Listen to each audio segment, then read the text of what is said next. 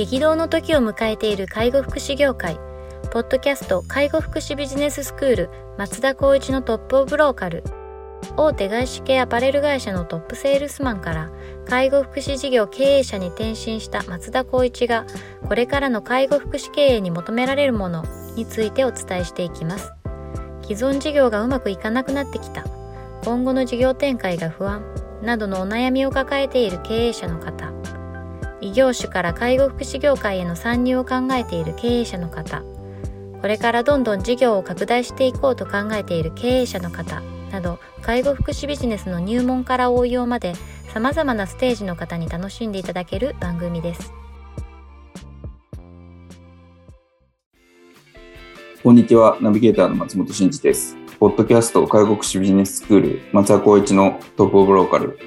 トップオブローカルとは介護福祉業において地域に密着し地域に愛されることで地域のナンバーワンになることです松田さん本日はよろしくお願いしますよろしくお願いします。はい、えー今日も行きたいと思います。えーと今日はですね、ニュースを取り上げたいと思います。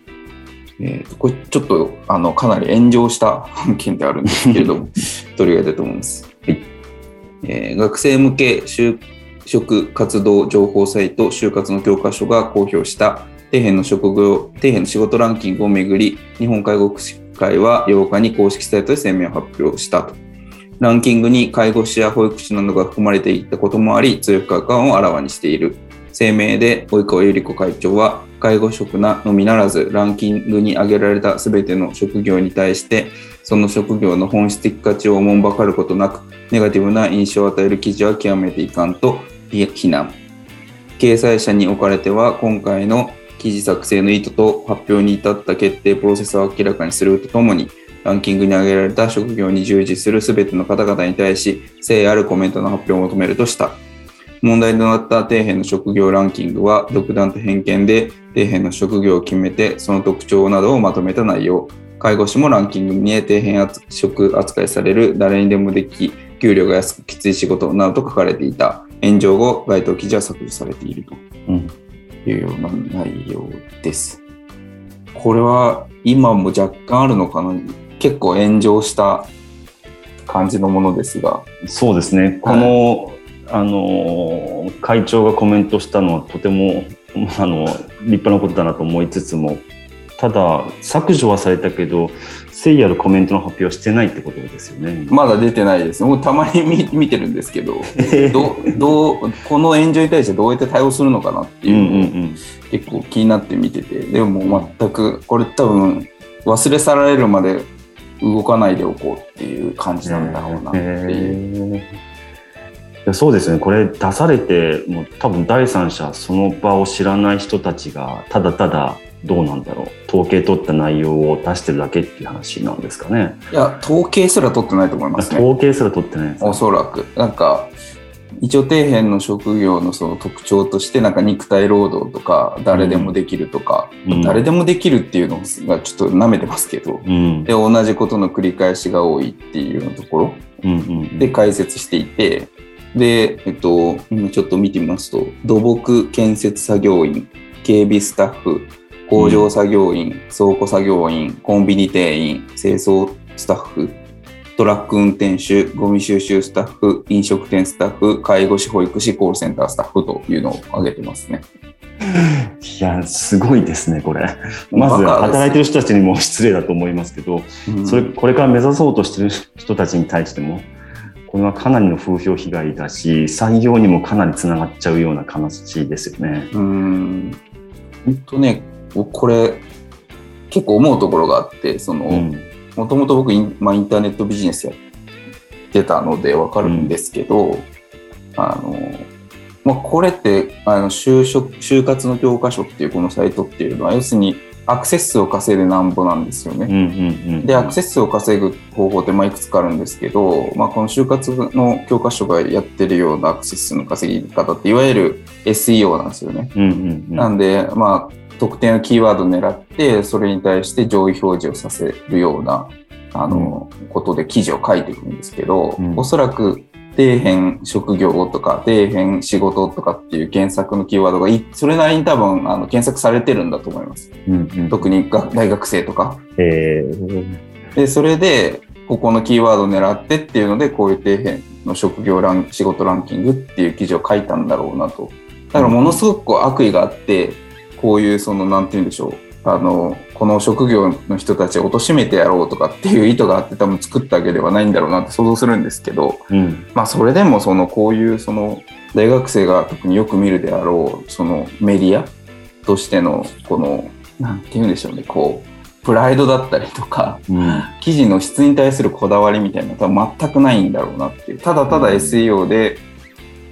ランキングが上がればいいっていううん。で多分外部のライターさんに「えい」って丸投げして、まあ、上がってきたその記事に対してそんなに内容も精査することなく、うんまあ、おそらく著作権的に問題なければ GO みたいな なんかあれば下げればいいしみたいな感じで投げたんだと思うんですよね。うん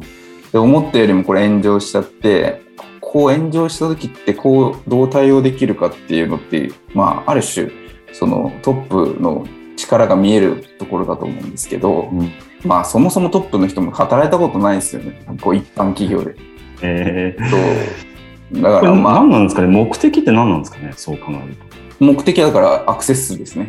もうそれのみ。それのみです。それしかない。この内容はアクセス数を稼げると思ったと。そうです。多分本当に底辺とかし底辺仕事とか底辺職業っていうのが多分単純にアクセス数が多い検索キーワードだからそこに対して記事を出すっていうそれだけだと思うんですうーん。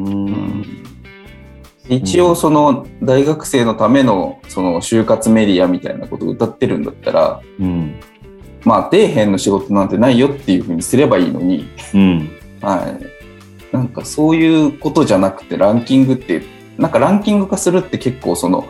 読者の興味煽るんですよね、ランキングって。はいはい。あの都道府県ランキングもなんかあそうです、そうです。そうです。だからそういうランキング系にするっていうのは結構王道なんですよ、多分、手法としては。で、底辺の職業をかけるランキングみたいな感じで、そうすると余計にこうクリック率が上がると思うんですよね。うん。うんだから、まあそういうので、なんかやったんだろうなっていう感じ。実際こうやって話題になってるってことはかなり見てもらったってことですね。いや、それはわかんないですね。おそらくその、たまたま見た人が、ツイッターとかでこう、ツイートしたのが拡散したっていうのもあると思いますし。自分の仕事って底辺なんだってみたいな。あ、そうそうです、そうです、そうです。あだから、それでたまたま拡散したものが、なんかマスコミが取り上げて一気に炎上していくというか、ーうん。社会問社会問題とまで言わないですけど、うん。社会的に取り上げられたっていうような感じなんだろうなっていう。で、会社としてもこんなことになると思ってなかったから、もう対応できなくて、うんもう一旦多分こう、あの、ほとぼりが冷めるまで動かないでおこうってなってるんだと。絶対取材とかあるでしょうね。いやああ、あったみたいですよ。あそうなんですかはい。でもなんか適正に対応しますみたいなコメントで終わって。そこまで想像力を発しなんかこうイメージできなかったんですかね。ね、もう多分無理でしょうね。あネットしかやったことないから、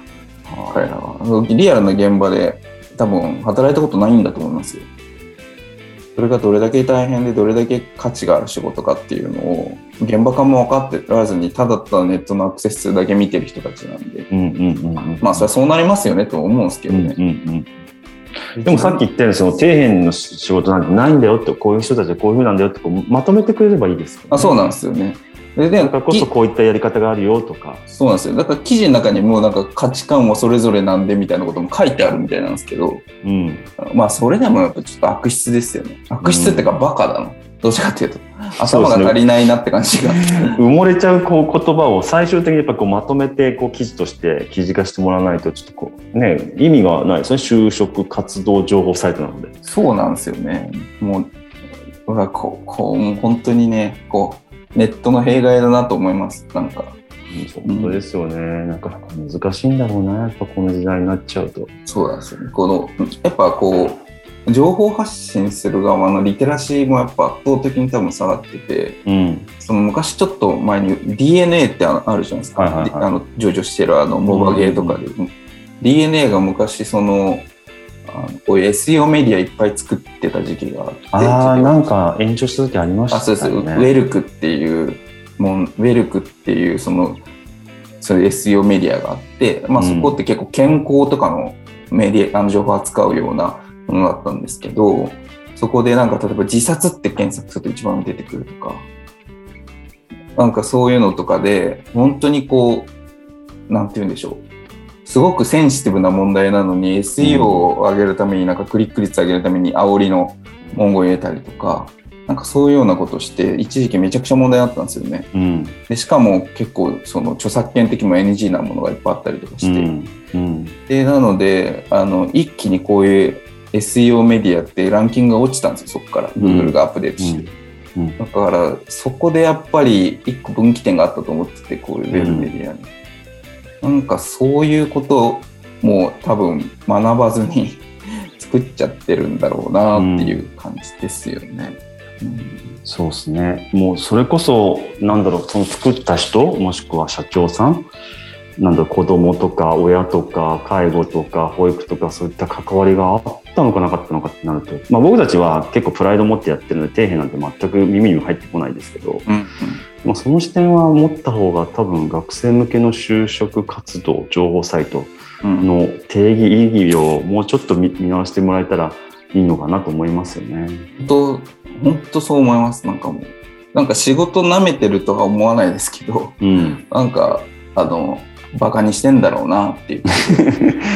でも僕はこういうの見たところでふーんとそうやって思ってる人かわいそうだなってすごい思いますね。ああそういうことですよね。僕はどっちかっていうとウェブやってたタイプの人間だったんで、うん、てめえふざけんじゃねえと思っちゃった。いやもちろん多分みんな思うけどこういう人って多分ねこう話したところで全然響かないのかなってあいう感じはするしうんやっぱりこの僕たちだったら介護福祉医療医療なんか特にだそうだと思うんですけどうんだってないと困るじゃんって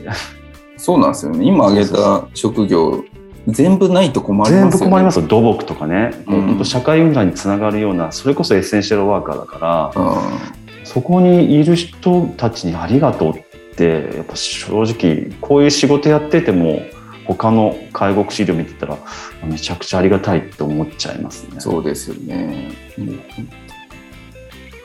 です。もう、本当に。でも本当に一方でやっぱりそういう風な視点を持ってる子たちも少なからず前よりは多くなってきてるから、だからこそサイトのこういった人たちはそこに意識を持ってやってほしいな。そうですよねちゃんと意味を持った記事をちゃんと発信してほしいなと思います、ね。そうですよね。全部密着してやってみろよって感じなんですよ、一回。そうですね。そうしたらどれだけ大変でどれだけ価値があるか分かるんでそうですね。そうですね。まあ、僕たちは僕たちでね、こう、どういうことを仕事してるかっていうのを、できる限りメディアにも発信できるような形にもやりたいなと思いますけど、そうですよね。もう絶対にないと困るので、多分まあ、ありがたみはいつかわかるでしょうって思います。ね。はい、わかりました。まあちょっとこう、こういうこともありながらも我々はこうしっかりと今目の前の利用者さんに向き合ってっていうところをしっかりやっていくってことですね。そうですね。はい、ありがとうございます。では本日は以上させていただきます。ありがとうございました。ありがとうございました。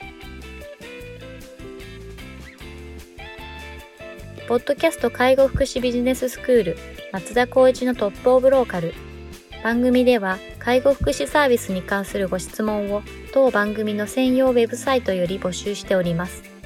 番組 URL よりサイトへアクセスし質問のバナーから所定のフォームへ入力の上送信をお願いします URL は http コロンスラッシュスラッシュ tol.sense かっこセンスハイフン world かっこワールド .com かっこコムになります。皆様のご質問をお待ちしております。